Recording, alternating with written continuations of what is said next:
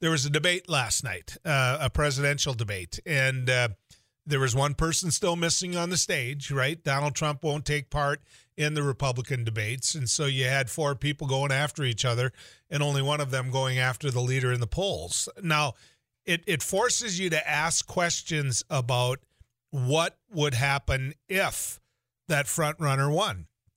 Clearly, Donald Trump is going to be the nominee of the Republican Party, unless he's sitting in jail somewhere, in which case we still don't know that that'll stop him from being the nominee of the Republican Party.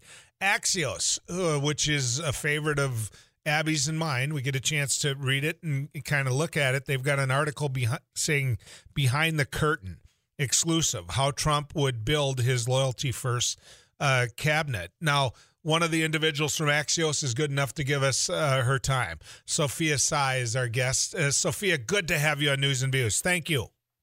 Of course. Tell, tell people what prompted this article. Why did you write it? Why did Axios write it? Yeah, so we've been doing a series of stories that uh, really show how Trump allies have been preparing for a second uh, Trump term by filling rosters uh, and lists of people, collecting applications, testing their ideology for, um, you know, loyalty to this America First ideology. Um, and of course, what follows uh, these, you know, diplomatic, these uh, these politically appointed um, folks is, is who Trump would surround himself with for the most powerful jobs in Washington, including vice president, including those cabinet members. And so that's what this article addresses. Well, you go through, and there's some names that jump out at me in here that I hadn't considered. I mean, obviously, everybody knows about the the Huckabee Sanders, the Kari Lakes of the world, the the you know the Kristi Noems of the world, all people who position to be that running mate. But uh, J.D. Vance, I mean that that's a name I hadn't heard of, and and uh, would he really consider some of these in- individuals? I mean, would he pick a Marjorie Taylor Greene? So uh, um, not necessarily in the top short list right now, but JD Vance is a very, very close uh, Trump ally. Um, and I asked JD on stage a couple months ago if he would serve, for instance, as VP, and he said that he would serve in any capacity that's asked. Right now, Senator Vance is a um, very staunch uh, supporter of all of the legislation and um, executive orders that Trump has proposed. So he's been laying the groundwork in the Senate. I think it is very important for Trump to have that um, Senate ally. You know, at the same time, I think you know JD. He is he is a real Trump circuit um, and someone who chats with the president on a regular basis. Uh, and so, yeah, don't be surprised that JD is on the uh, short list for Trump's VP pick. What about, and you have listed in here Kari Lake. She's running for the United States Senate in Arizona. Uh, would she suspend that campaign? Is she is this just a hey, I just won, but I don't want the job? I mean, how does she deal with something like that? I mean, she's been on the trail. Uh, another Trump MAGA surrogate. She is obviously another election denier. That has been, um, you know, almost one of the criteria for being taken seriously uh, by Trump himself personally. Um, and and so you know, I think that no one would say no um, to a job like that. Of course, she has her own ambitions right now, and, and she's running again um, for the Senate. But you look at it uh, purely from a political standpoint, and and Kari Lake and Arizona bring something to the table. Winning Arizona is one of the keys for Donald Trump. Uh, Kristi Noem, South Dakota, he's gonna win South Dakota. There's no question about that. Uh, Sarah Huckabee Sanders, he's going to win, you know, Arkansas. So there's no question about that. Is that weighing in on his decision making? What, where the individual's from, and how that could help in the electoral college?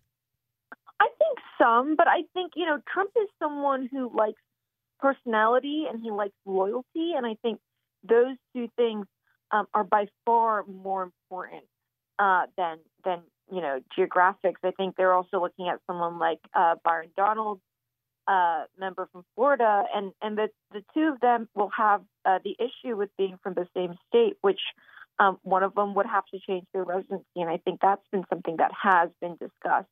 I've been told in terms of getting around that. So you know, by and large, geography is important um, politically, but uh, it's not the most important thing. Sophia Cai our guest from Axios. Uh, one of the lists, or the individuals on this list, is Tucker Carlson. Um, you know, a man that got that got fired at Fox News, but I know they're good friends. I, I realize that, but he's got a big personality. I mean, Mike Pence didn't have a big personality. I mean, uh, the the president. It seems to me when he's in a room, he doesn't want anybody else with a big personality. I mean, the, is Tucker Carlson really being considered? Yeah, so Tucker Carlson is very close with Trump. Um, I think Trump doesn't look. They picked Mike Pence last time.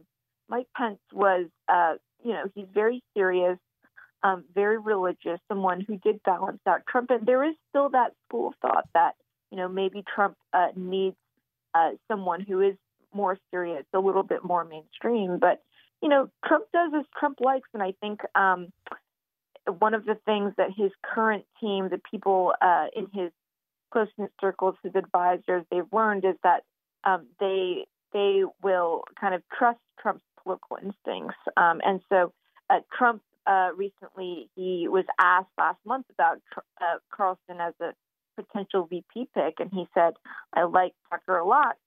Um, he's got great common sense." Um, and so you can tell that that's, that's a sign that um, Tucker Carlson is in, in the running. You take someone like Steve Bannon. Uh, Steve Bannon hasn't always been popular with Trump. He hasn't. I know he's done the mea culpa. I'll come back. I'll do what you want to do. D- there's talk in this article about him playing a major role in this administration should Donald Trump win. Mean, look, Steve Bannon is a real purist. He's he's a real um, he's really ideologically aligned, and he never really left the Trump circle. I mean, he does this um, Bannon podcast right now that a lot of really close Trump allies um, will go on. I'm pretty sure that Don Jr. has been on there countless times. Um, and so, you know, I mean, Steve Bannon never really left uh, the inner Trump Trump sanctum, if you will. Okay. Well, it, it's interesting. The one theme in here that that I think you're right on, uh, under the premise of the article, is that you got to be blindly loyal. I mean, you, you have to, no matter what, you you have to be loyal to the man, and um, it, every one of these individuals fit that criteria. That if he says jump, they're willing to jump, and it seems to me that that that is part of um, of what this article is about, Sophia. Yeah, I mean, the, the other piece of reporting, some of which is not in there, is that they know who they don't want back. They don't want uh, former Attorney General Bill Barr. They don't want uh, Rick Perry, um, who led the Energy Department. You know, they they they there are folks that um, that Trump had appointed last term um, that that they know are too mainstream, and so you know, I think the litmus test uh, is a little bit different, um, yeah. a little bit more extreme, um, and you know that has real ramifications uh, for the country um, if Trump were elected again. Well, you can find all of this work at Axios. It's easy to access, and it's something we certainly enjoy being able to take in. Sophia, thank you. Thank you for your time today. Of course. You bet. Enjoyed it.